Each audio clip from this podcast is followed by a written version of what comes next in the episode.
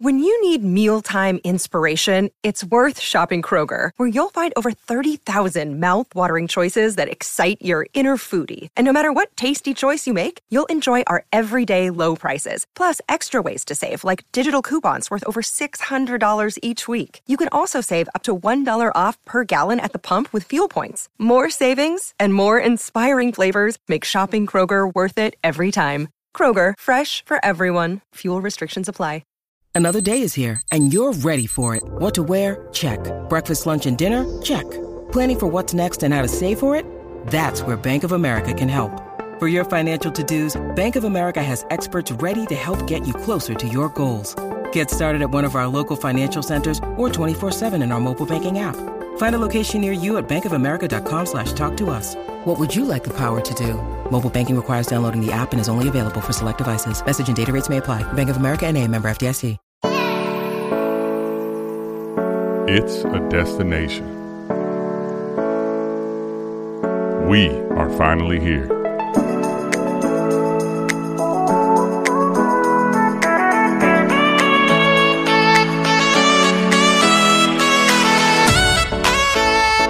Let's go.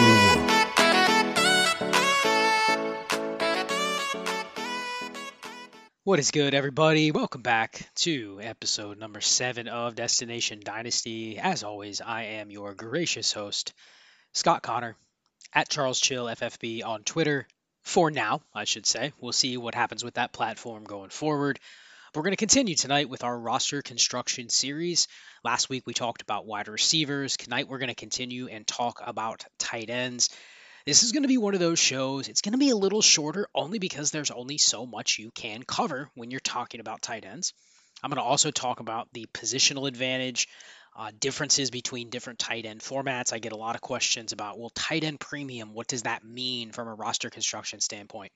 And it's a good question. I think it's one of those questions that you can sum up pretty quickly, but you also have to dive into the data and get some of the nuances in terms of what the settings are, how many roster spots, all that kind of stuff to really figure it out. Because I will say there is an optimal, which I'll talk about tonight, but then there are many leagues where people will say, well, Scott, I'm in leagues with you, and maybe the settings are slightly different, but my roster construction may be different. I may be violating some of these same principles that I'll talk about, and I'll get into that and why it might make sense given how volatile the tight end position and it's really only continuing this year. I'll talk about the 2022 data as well.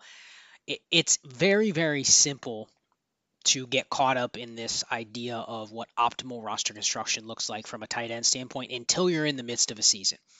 And you find yourself either in a position where you don't have enough tight ends and you're trying to stream. It sounds great when you're able to say, oh, I'm just going to platoon between these two players. But then you get into reality and you say, all right, I'm constantly searching for something more than that, which means I may be rostering a little bit more in terms of roster spots allocated to the tight end position. So we'll talk about that as well. I'll dive into some of the RAS data. Um, I will point everybody to a YouTube video that I did over the summer called Dynasty Leverage talking about tight ends, RAS scores, all of that kind of stuff. I think it still holds some water. Uh, but otherwise, I'm going to point everybody to that. I don't want to rehash all of that data for another show here, but I'll touch on it in this podcast. But check out that video that I did over the summer. Again, it's on Dynasty Leverage. It should be under Dynasty and Chill on YouTube. Just search Dynasty Leverage and tight ends, and it should pop up. And a lot of the same stuff in terms of the RAS data and predictiveness is highlighted in that video. So, something I wanted to touch on uh, just before we go further with this roster construction series is it was important to think about some of these things, not just from the wide receiver threshold or each position, or I think even further when it comes to your league market. You know, that's something that we talk about all the time your league economy, your league market. We discuss in the Heisman group all the time about in your given league what's going on. What is the structure of your league? What is the typical manager in terms of how they behave? How do they value fit picks? How do they value players? What's the current like competitive balance? Are there a couple stack teams? Uh, are there teams that are really, really at the bottom and they're they're basically willing to feed into some of these monster teams that are already being creative? Is it a really casual league? Is it a league of all degenerates and hardcore players? Is it an active league in terms of there being weekly transactions for the spot starts? Eric and I talk about that all the time on America's Game. Like, what type of league is it? And I mean that from the behavior of all the other managers, because again, we can talk about you know what values are, what's optimal. But then you get into your league and you go, well, it doesn't make sense to maybe do that in my league as aggressively because of X or because of Y. And I think that's something else that we have to think about going forward as shows like this come out, as more people start talking about this stuff. And it's not just talking in a niche spot on a podcast where very few people are listening because there's this stuff really isn't anything brand new it's been out there. A lot of other people have talked about it, studied it, written articles on it, actually executed it, but never on a large scale like it is today. To where most people, what I've found is a lot of people, in fact, most people, are at least thinking about this stuff more than they did a few years ago. It's much more now about it makes sense from positions or strategy or using picks at the right times or having my roster construction a certain way all of those things, I think, go through the average dynasty player's mind more than they did two or three years ago. And even before then, it was all about picking the right players. It was trying to use analytics and film or whatever to pick who the best players are going to be. Now, there is a place for that. To a degree, we still all do that.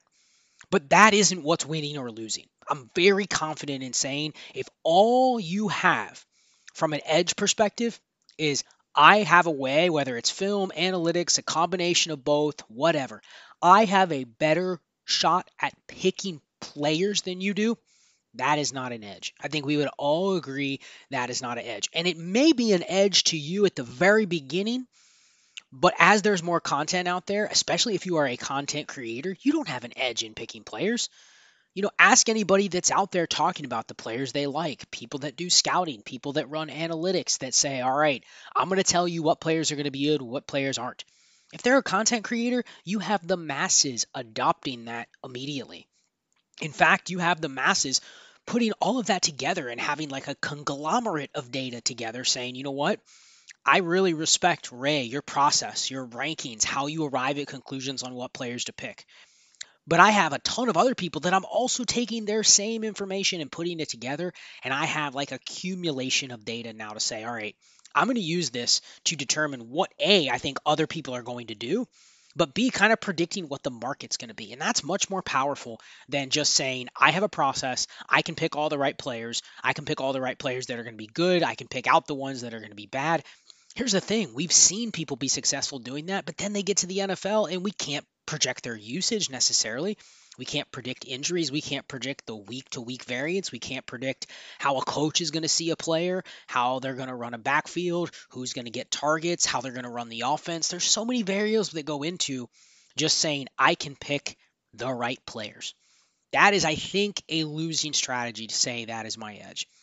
But I think the other thing to think about is as this becomes more prevalent, as the average dynasty player is approaching the game more from like a system perspective. Like this is a math equation. I talk about that all the time. This is a math equation. I'm trying to solve for as many variables as I can and do it with as little effort as possible. That way I can just kind of create this system that runs itself. And that's why we talk about roster construction. That's why we talk about pick liquidation and the timing of assets all across the, the 24 hour, 365, every day of the year dynasty season. So when you get to that point where everyone is now thinking about that stuff, everybody is thinking with an overarching strategy, everybody else is using a degree of game theory to try to win their dynasty league, then what's your edge? And I think your next level of edge isn't going to be just roster construction, isn't just going to be pick liquidation, isn't just going to be roster flexibility and all these things that we talk about. It's going to be able to read your competition or being able to read everybody else in your league. You know, let's assume I get in a league. I talked about this with Adam and Mike. Uh, we talked about this a couple weeks back. Like, if I'm in a league and everybody else is me, how do I beat them? If everyone's playing the game in a similar manner to me, maybe not exactly me, but they all have a strategy. They all are thinking about things going, all right, I'm agnostic to which players I have here. Really, I'm all just looking at values and I'm looking at how to win from the intrinsic side of my roster construction and my pick liquidation and the timing of assets and all of that stuff. How do I beat that person? Because everything that I'm talking about then isn't really an edge and how quickly can I identify something that's going on in my given league, not in the dynasty space, in a given league to say, okay, it's pretty clear that this league has caught up to where I was a year or two ago. So what I was doing then isn't going to work now. It's not going to be the same edge. So how am I able to zag or zig or zag, whatever you want to call it, within the scope of my league and change it up?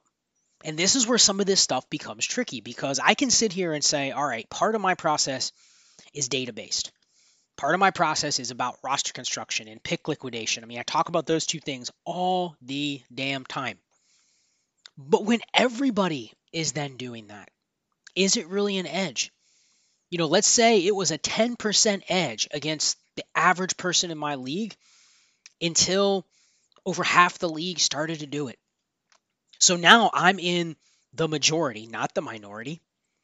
And it's really not as big of an edge if it's only an edge over a couple people. Instead of it used to be, it used to be an edge over seven or eight people in my league. Now it's only an edge over three or four people. So it's diminished. And even if what I'm doing, even if this strategy that I'm talking about, let's just say it's roster construction. Let's say my roster construction is almost perfectly dialed in as to what I want it to be, but another seven people in my league out of 12 are doing that as well. So it used to be an edge where, man, I was only one of two or maybe one of three in the league doing it. Now I'm one of eight. My edge has been diminished. And now I have this conflict where I know that what I'm doing is optimal, but I'm also not getting the benefit of doing what's optimal anymore because everybody's doing it. So now, how do I take that and separate myself from the other seven or eight people that are doing it? And I think that's the next level thinking. And, and, a lot of times we're now down to a point where this isn't high arcing dynasty strategy anymore. This is I need to read my individual league and I need to be able to adapt on the fly and figure out what everybody else is doing pretty quickly. Not until it's too late. Not until it's the end of the season and it's like, man, I just got beat. How did I get beat? It's too late. You know, I need to be able to figure this stuff out on the fly, either before the season or while it's happening to me during the season, and adapt and be able to go the other way and be able to take a strong stance in whatever direction it takes to get me out of just being one of the others that's doing the same thing from roster construction or pick liquidation or anything like that. So just keep that in mind. I'm not going to get too much more into it tonight, but I think that that's an important topic that that is the new edge or the new era of advantage that's next in my prediction in dynasty is being able to essentially outthink the other people in your league because information is no longer an edge. Even data or strategy like we're talking about in some of these shows isn't as big of an edge as it was before and I predict that within a year or two you're going to see even a lot more people doing this type of stuff, especially as there's more data available. We've seen more dynasty leagues being formed. We've seen a lot of places that have dynasty leagues that are all very, very similar. So we're going to be able to start getting like mass data from places like safe leagues and whatnot, to where it's like, all right, here are trends we can actually use. So just keep that in mind that the ability to kind of read your league mates and read your league and get ahead of that. Even if it's having to go against the grain of what you know is optimal, I think is going to be an edge that's going to be forthcoming where if you're ahead of it, that's the next big edge in Dynasty over the next couple years. So with that, let's get into some of the data. You know, I could rant and ramble about that topic all night, but I did want to cover some tight end data and specifically from a roster construction standpoint. So just to rehash and go back to listen to the first episode because I really kind of lay a foundation as to what format I'm talking about. So, specifically, when we're talking roster construction, I'm using a 12 team Superflex League PPR scoring start 10 with 28 man rosters. And I assumed that the starting lineup that we're going to use as the default was one quarterback, two running backs, three wide receivers, a tight end, two flexes, and a super flex with 18 bench spots. And the assumption was that every single time every single week you want to be starting a quarterback in both your quarterback spot, obviously, but also in your super flex spot.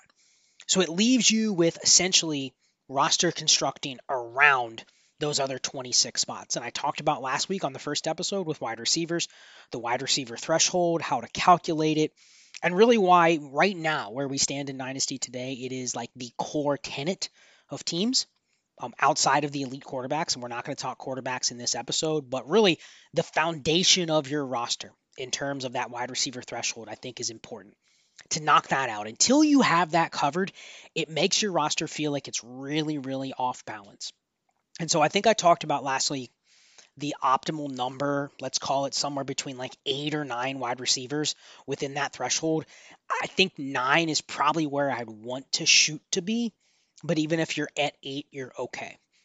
So if we operate under that assumption, and we're going to talk tight ends tonight, if we operate under that assumption, let's say we've already kind of built our roster out and we are going to use, for purposes of this show tonight, we're going to use eight that we've already plugged in for our wide receiver threshold. So we already have eight receivers on our roster, and they're all within the threshold. And really, if you're talking optimal, you really don't want to go over that eight number. If you go over that eight, like I talked about at the end of last week's show, when you go over that eight, then you have the ability to start looking at okay, how do I liquidate? And you can either liquidate in one of two ways. You can trade a receiver for draft picks, or you can take one of your receivers, package them with a draft pick or package them with something else, reduce your number down to that eight, and try to get value at another position, especially if you're going to be targeting a positional advantage, either at tight end or at running back or at quarterback because obviously those are the three other spots. You don't necessarily want to be fishing around for other receivers. You can pivot from receiver to receiver and pick up some extra value, but I think the point is once you're above the eight number, now you don't have to necessarily do this, but once you're above the eight number, you can start thinking about okay, I have enough excess here where I can start liquidating. I can start trying to improve my other spots. But I think that's the core tenet is hitting that wide receiver threshold, establishing that number, and getting to that point. So let's assume, just for purposes of this, we're already at that point. So, what does my tight end roster construction look like? And I'm going to talk about just PPR because PPR was the default. But I'm also going to talk about some tight end premiums as well. I'm going to talk about the difference between like just PPR and then 1.5 PPR and then 1.75 slash 2.0 PPR. Because when you start getting into those formats, obviously the roster construction is going to be a little different. And if you can think about why that would be, it's because the flex threshold is a little bit different.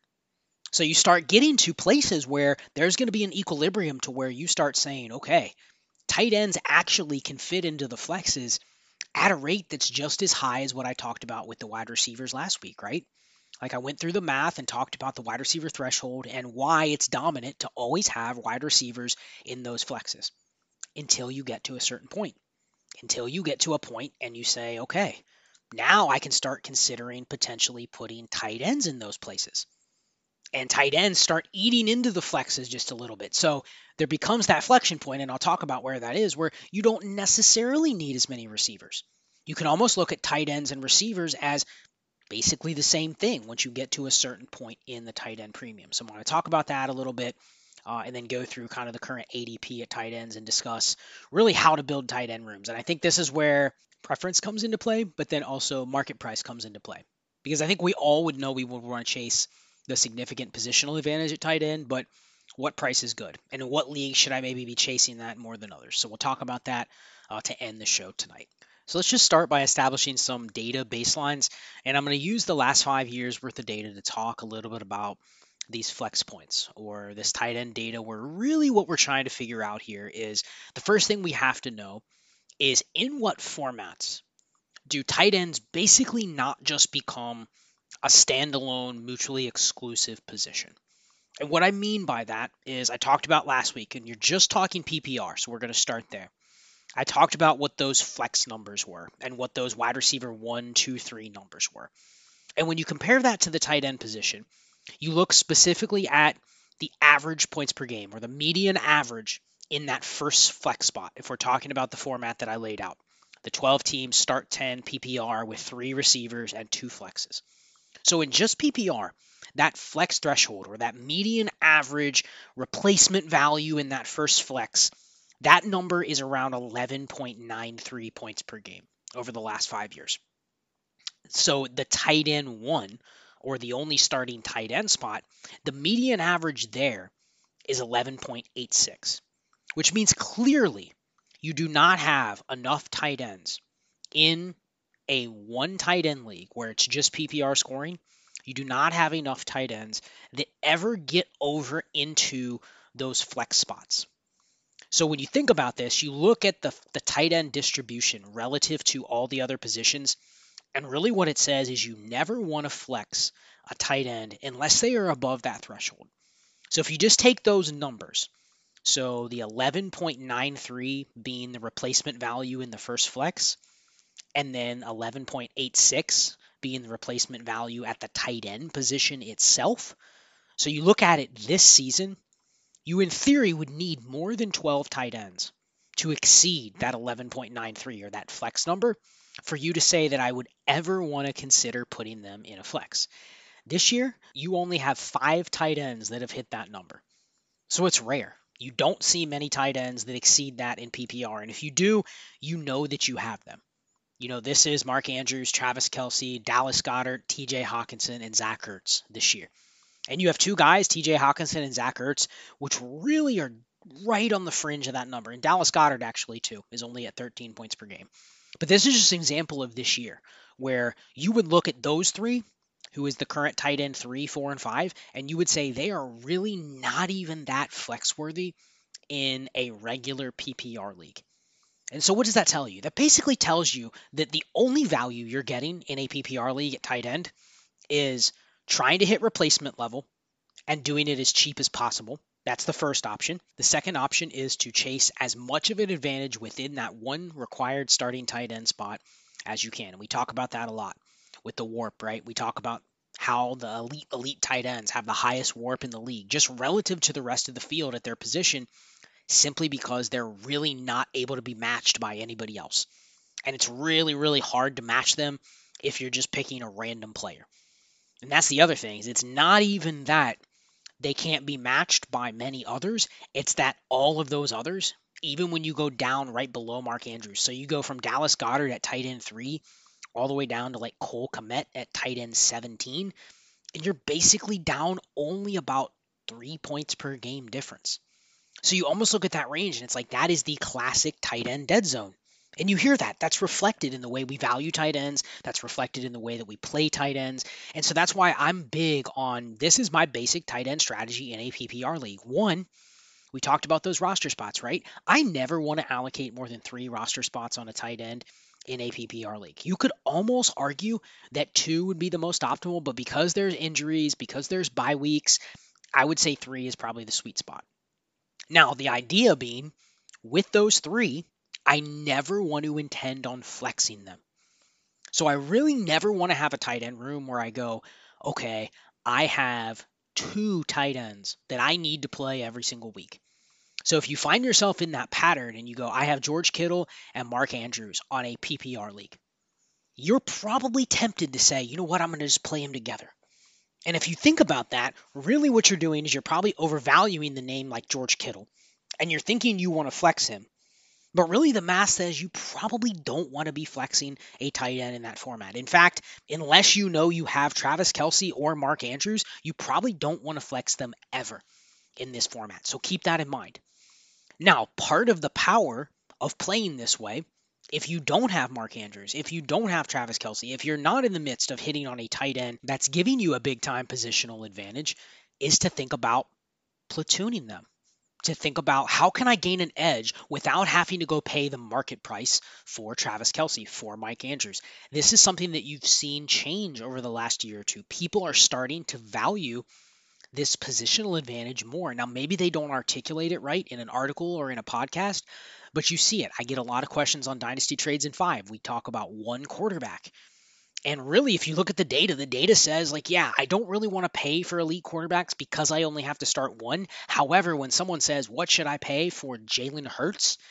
And you think about the positional advantage he can give you relative to whatever you might be replacing them with cheap.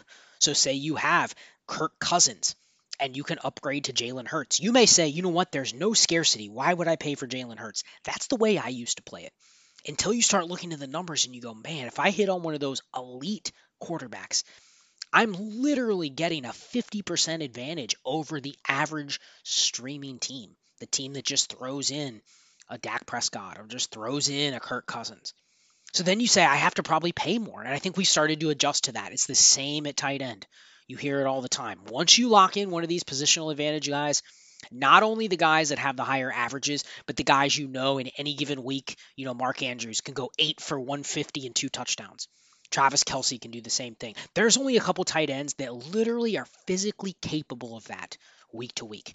And you also know that even if you ride some lows with some of these bad tight ends, that if you hit on one of those spike weeks, if you hit on one of those Mark Andrews 35 point games, the odds that you're going to lose that week is, is so extremely low because you have literally just lapped the field. Pretty much every team in the league, you 5x them in terms of their production at tight end that given week. So think about that. But we've inherently adjusted the prices on some of the elite tight ends in Dynasty for that reason. So it's important to think about if you can't get those guys and you've tried to speculate on what the cost might be, then you have to go another route. You know, the price is too high to get Travis Kelce. Someone says they want two firsts to get him. All right, well, I want the positional advantage, but I'm not going to pay two firsts to get a guy like Kelce. They're probably a little undervalued. I would think if you went through and plugged them into like trade calculators, I'm betting that the price that's in there is probably more reflective of the points per game and the market than it is the positional advantage. So I'm guessing they're probably a little bit undervalued uh, in different trade calculators and whatnot. But once you get too far above, then you say, okay, how can I potentially match the guy that has Mark Andrews or Travis Kelce and won't trade them for a reasonable price? I've tried. You know, I've tried to understand the positional advantage and I've made offers, but they will not budge.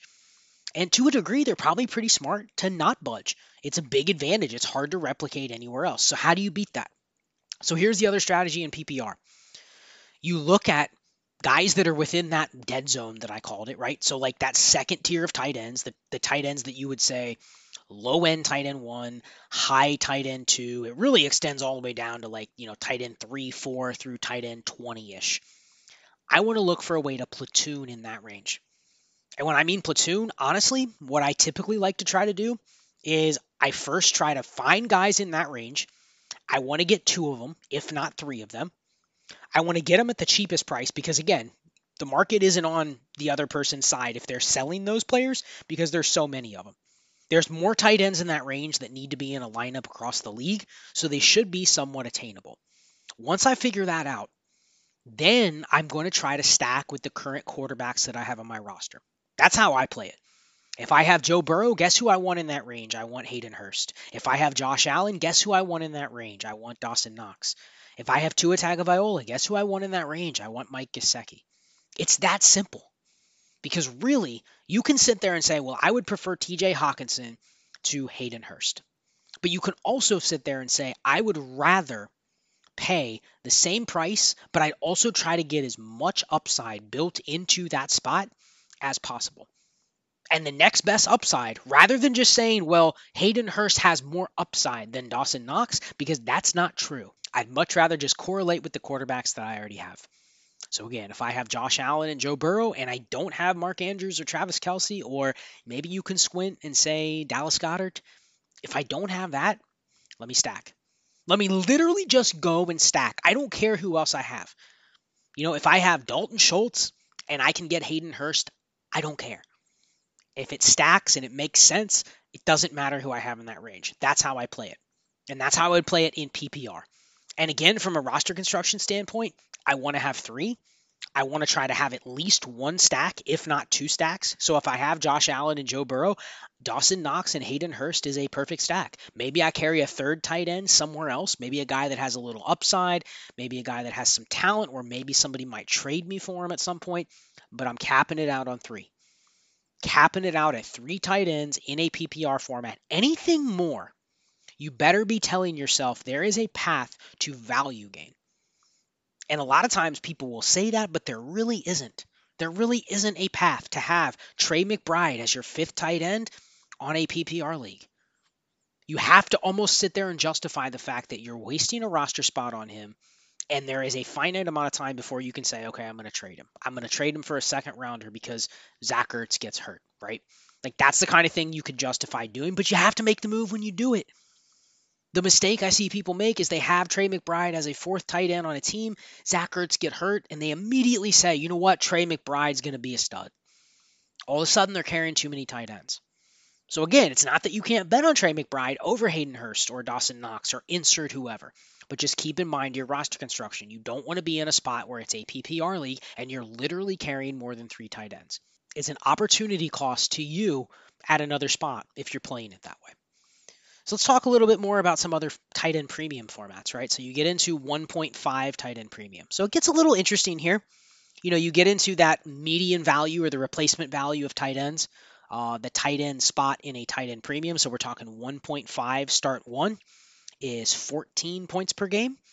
And the flex number, and again, this flex number is going to be slightly different because the tight ends move around within the flexes, is at 12.09 points per game. So slightly higher. But then when you look at the, the tight end premium numbers, so we're just taking like tight end premium data from, I'm going to use 2021 data because I don't have it calculated right in front of me. But in 2021, if we use that number at 12.09 as the flexes, how many tight ends exceeded 12.09 points in a 1.5 tight end premium last season? And for instance, if you count them up, it is only a total of 11 tight ends did it last year. So again, 11, that falls short of the number of tight ends that have to be started across the league. And really, when you look at the distribution of these tight ends from last year, yes, there was 11, but there were a ton, specifically five, that were within that 12 to 13 points per game in 1.5 premium last year that were between 12 and 13 points per game. So again, five of them that hung right around that flex value. And that's not even getting to the top 12. That's only from tight end 7 to tight end 11 last year. The top six were a little bit higher. And really, you could use that top six if you just take last year's numbers. You could use that top six as a really, really loose cutoff point to where you're saying, I definitely would want to flex these guys if I have two of them on a team. And I think you start getting into a little bit of an advantage here if you have two of these top six. Let's just call it top six for the purpose of this exercise, but you get the point. Any given year, it could be a little bit higher or a little bit lower, but let's just call it top six. If you have two top six tight ends in tight end premium, then you can argue I can flex both of them comfortably, where I'm not taking a prospective loss against flexing a wide receiver. And another thing that you're doing, and this is, I think, an underrated aspect of talking tight end premium, is if you play it like this, let's say you get an even in a start one 1.5, where most people would say, hey, don't overvalue the tight ends. But if you can lock in two of those top six, what you've done is you've played a little bit of defense too, right? You've taken away the ability for another team in your league to match the early investment that you made. So let's say you go into a startup draft and you draft Mark Andrews in round two of the startup draft. The end of the second, you draft Mark Andrews. Now, part of what you're doing, if you then draft Dallas Goedert a round later, Part of what you've done is you've said, okay, I've invested heavily in Mark Andrews. I'm going to protect my investment by limiting how many players available in the pool can match the investment that I already made on drafting Mark Andrews. So if I then draft Dallas Goedert, one, I've limited how many people can actually match him. That's one less from the pool that can do it. But two, I also know I can flex him really without any qualms that I'm setting myself back based on what's optimal because clearly he is a player that fits within that flex threshold. In fact, he's above it based on his historic production. He's above that flex threshold number. So I can comfortably say, okay, I've now killed two birds with one stone. You know, I've added a second tight end. Gives me a little more insurance in case Mark Andrews were to get hurt. That's another thing that we can't really predict, but it could happen. And you don't lose your singular tight end advantage if you do that.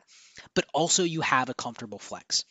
And in tight end premium, I think where people start to get a little bit off track is they say, okay, I can draft more tight ends because I can probably flex them at a higher rate. And the reality is, no. If you look at the data, I already said there's only 11 tight ends last year that fit above that median average for the flex, even in 1.5 premium. So you don't want to be flexing the tight end 13, the tight end 10, the tight end 11. You know, you don't even really want to flex those guys that are at the low end at best they're neutral. They're not giving you any sort of advantage. You'd almost rather have a receiver in that same range because I think arguably the receiver has a higher upside week to week. So in tight end premium, what's the conclusion? It's really the same thing as in PPR. Your roster construction should be about the same the positional advantage is expanded a little bit. There's more players that fit into the positional advantage when it comes to not only at the top because the scoring is higher relative to the other positions at the top. So basically, the gap between the tight end three and the tight end eight is larger because the premium is higher.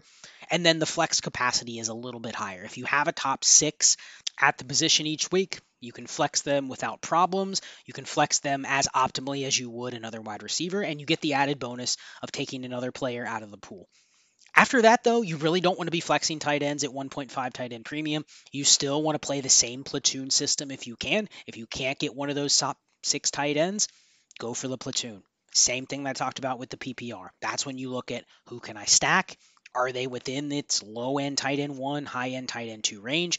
Can I stack with both of my quarterbacks? And you don't have to play them both. Again, you don't want to draft Hayden Hurst and Dawson Knox on a team where you have Joe Burrow and Josh Allen, and the plan to be is playing them together. No. You want to pick one or the other. But having a stack at tight end gives you a little bit of an edge from a week to week standpoint where you can say, hey, I may not be able to match Mark Andrews with Dawson Knox. But if I have Josh Allen, there is a possible chance that in a given game, it is a higher opportunity for me to potentially match an elite tight end because I can have a big game and I get the stack with the quarterback that I already have. So that's how I play it in a 1.5 tight end premium. Three tight ends max. Still want to play the platoon system. I'm a little more willing to draft two of the early, early tight ends.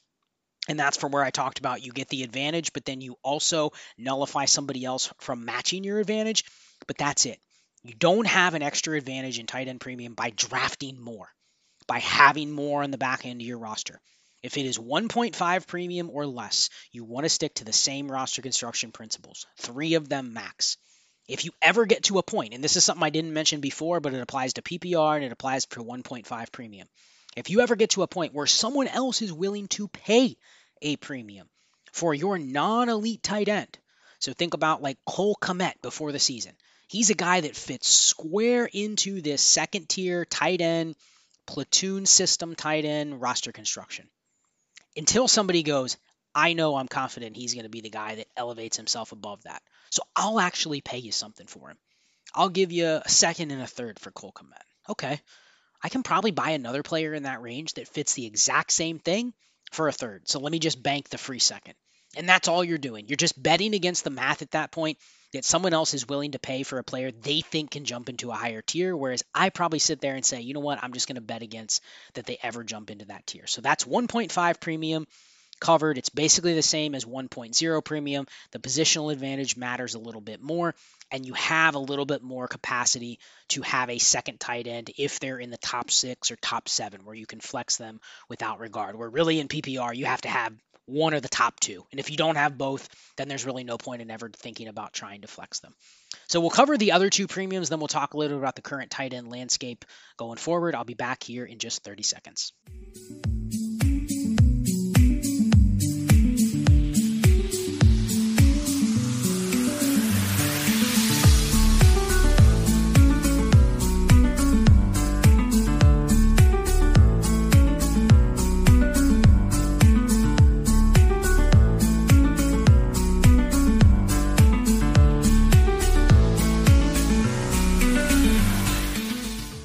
Welcome back. In the first part, we talked about tight end premium and PPR leagues, and now we're going to get into, I think, the premium that starts to matter a little bit more. When I say matter, we're talking 1.75 premium or 2 PPR. I know a lot of people are playing in these types of leagues with a really, really heavy tight end premium. And the reason why I say that's the cutoff point, and I talked about this in the RAS video or the Dynasty Leverage video that I referenced at the beginning of the show, the reason why this is the inflection point is because this is where you start seeing the tight ends spill over into the flexes. So let's dive right into the data. So I first talked about that flex number, right? So the flex threshold or the replacement value of the first flex spot in a 1.75 premium. So over the last five years, that has been right around 12.2 points per game. Or in this case, it's actually 12.23. So think about that number. That's what you have to hit to try to be in the flex comfortably from like a replacement value standpoint. Now, you look at the tight end premium numbers from the last couple years. We'll use 2021 as an example. In 2021, at 1.75 tight end premium, you had the leader at 22.4, but you had another 14 tight ends hit that number. So taking the leader plus the 14, you had 15 tight ends that exceeded that flex replacement value number in 2021. So now 15, you're sitting there going, okay, 15 is more than 12. Yes. That means that across the league, there are going to be tight ends that should be flexed. And in this case, in 2021, it just happened to be 15 of them. So when you think about it that way, you start getting into 1.75 tight end premium, and you say there's going to be more than enough tight ends for everybody to have an above flex level player in their tight end spot. And there's going to be at least three out there that should be flexed. And that's where you start getting into the idea of I can now start looking at the tight end as a way to eat into my wide receiver threshold, right? I talked about that at the beginning of the show. We have a certain number of wide receivers because wide receivers are the dominant currency in the flexes, but not so much anymore when you start getting into these premiums. And in 2 PPR, so I'll just talk about the 2 PPR numbers because really I lump 1.75 and 2 PPR together. 2 PPR, the flex replacement value number was 12.37. And when you look at last year in 2 PPR, it was definitely more than 15. But if you're just talking about the numbers that exceeded the flex threshold of 12.37, you had another total of 16 tight ends that fit in that flex threshold or above that flex threshold. So the idea here is you get into these formats, the flexes start becoming viable with tight ends that are inside that top 16 or so, at least based on last year's number. And I think you can use that consistently. I know when I did the original analytics of Dynasty, and check that out. I haven't really talked about that much, but in 2020, I wrote a tight end chapter in the analytics of Dynasty, and I talked about all of this. Now it's using data from 2017 to 2019 but a lot of the stuff is the same. The distribution tables are the same, and it was around this same range. It was between tight end 15 and tight end 18 is where the cutoff point was for the flexes in 1.75 or in 2 PPR when you're talking about tight end premium. So then you start looking at these flex ranges a little bit different. You start saying in these formats, maybe instead of just carrying the three tight ends that I've talked about in both PPR and 1.5 premium, maybe I can think about a fourth or maybe I can think about a fifth. And really, the only rule you have to follow is is the player that I'm adding to that next spot still within that threshold? If I'm in a 2 PPR league, I really don't want to still be rostering tight ends that are outside of that top 18, top 20, maybe at the latest. But I'm okay rostering more than three if I can find five of them that are within the top 20 or so.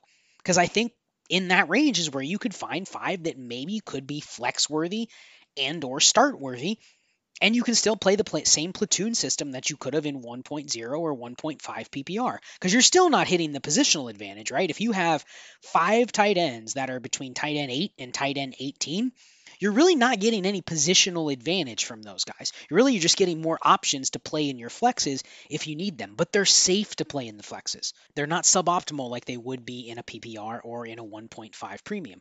So when you're in one of these leagues and you say, "Hey, I'm doing a new startup and it's 2 PPR for tight ends."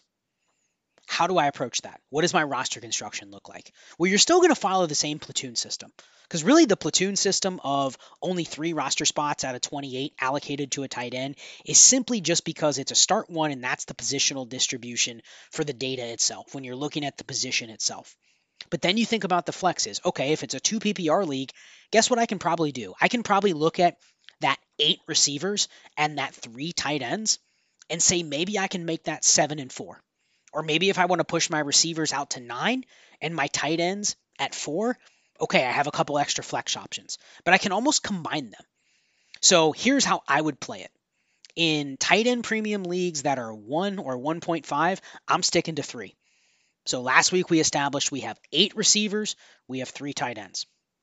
Now, when you're in 1.75 or 2 PPR, as long as you stay within this tight end threshold for those formats, so say it's tight end 15 to 20 being your max threshold of how far down you will go, I'm okay doing seven receivers and four tight ends. Maybe I do eight receivers and four tight ends. Maybe I do seven receivers and five tight ends.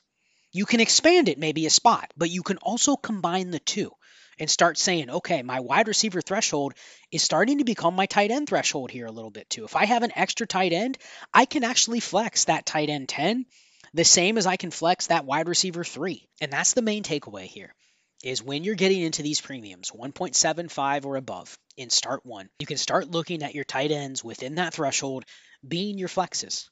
Just as powerful of a flex as starting your wide receiver seven or your wide receiver eight.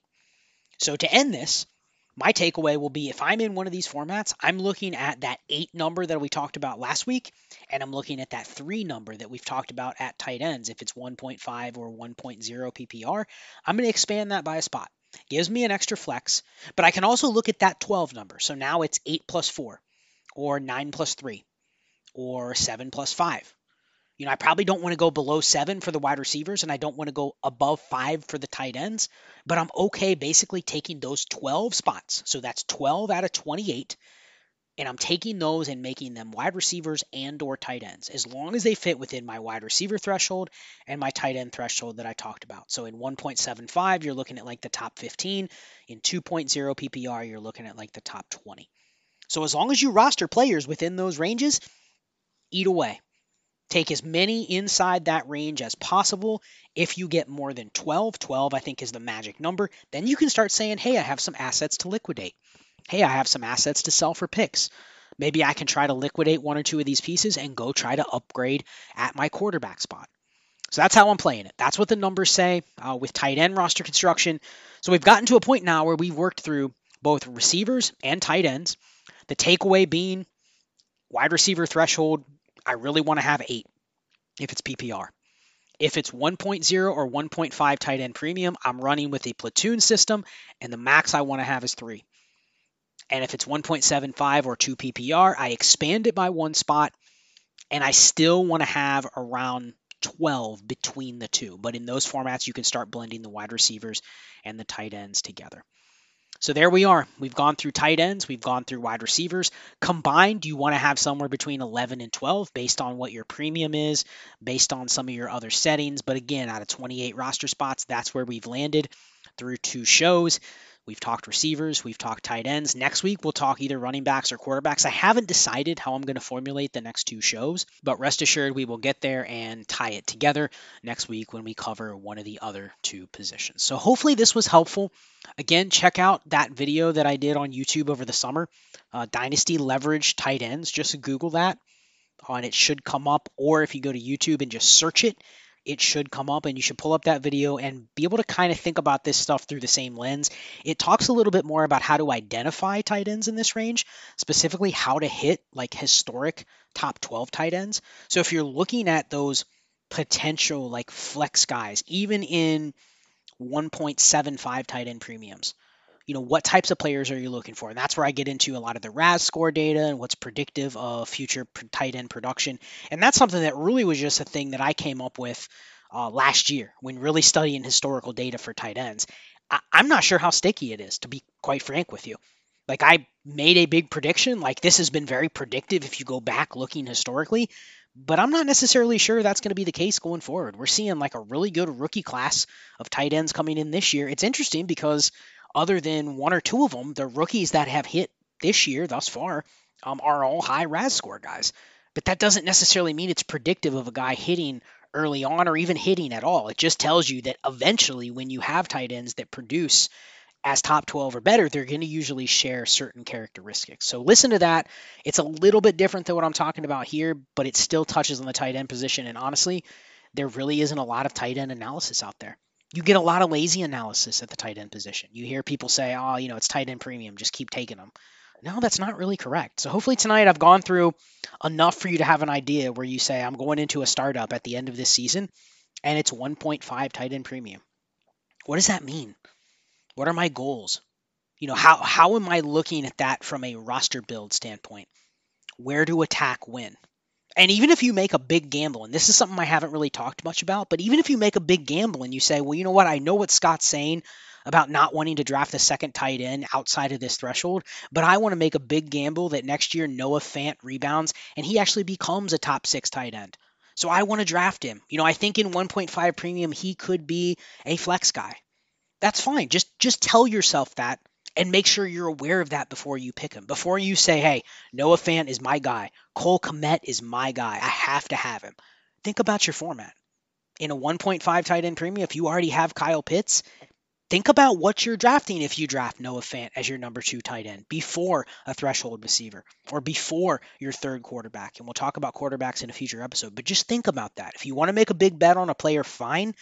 But really think about where you are at in your roster construction and where you might be at in terms of future value. Because even if you are out of roster construction alignment, what can you always do? You can always liquidate for future pick value or liquidate for value in another spot and get back into balance. But getting into balance, I think, is the whole key when you're looking at these rosters as a whole. So hopefully this was helpful. I didn't get a lot of time tonight to go through like the current tight end landscape. Honestly, that's going to be a work in progress. That's going to be a conversation we're going to have to keep having. I know Eric and I are planning on doing an America's Game show that's going to talk about like the young tight ends right now in this, especially this 2022 rookie class, and really where they came out of nowhere. And is there anything we can learn? because this was a class where a lot of them were available. And quite frankly, you look at guys like Daniel Bellinger, Greg Dulcich, like they had really high RAS scores. So they were on my list of guys that I want. But I think part of the reason that you don't take as many of those guys, because historically tight ends take a while to hit. And you can also argue that if a guy like Daniel Bellinger goes out and just is okay as a rookie, gets a little playing time, but that's it. Like he's not a starting tight end then his value is going to flatline. And we see that all the time where tight ends take a little while to develop, which means they kind of go stagnant for a couple years. And in this daily game of dynasty, you really don't want stagnant assets. You don't want to draft five tight ends and go, you know what, I'm okay waiting until year three or year four on all of them, because it really has nothing to do with the production. You want a roster that's continuing to evolve and continuing to gain value.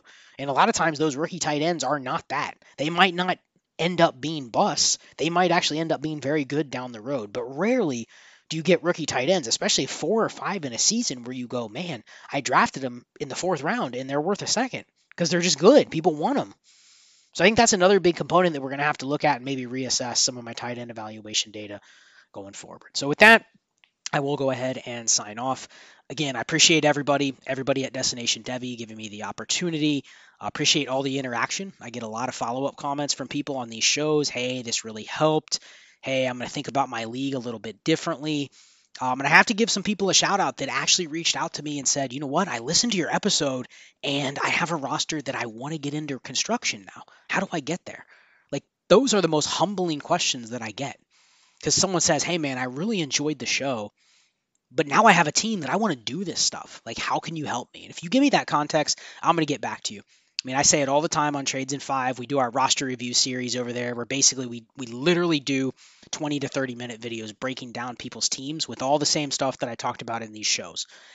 And I say that all the time. Like, if you give me a lot of detailed information about your league, I will be able to at least quickly dissect it and say, this is kind of the path that you should be taking. If you don't choose to take it or you like different players, fine. But I, I am absolutely humbled by those questions that I get where people say, hey, man, listen to your episode. I'm trying to fix my wide receiver threshold. Like, I had that problem. I had too many roster cloggers. I've gotten rid of a couple of them. I made some trades.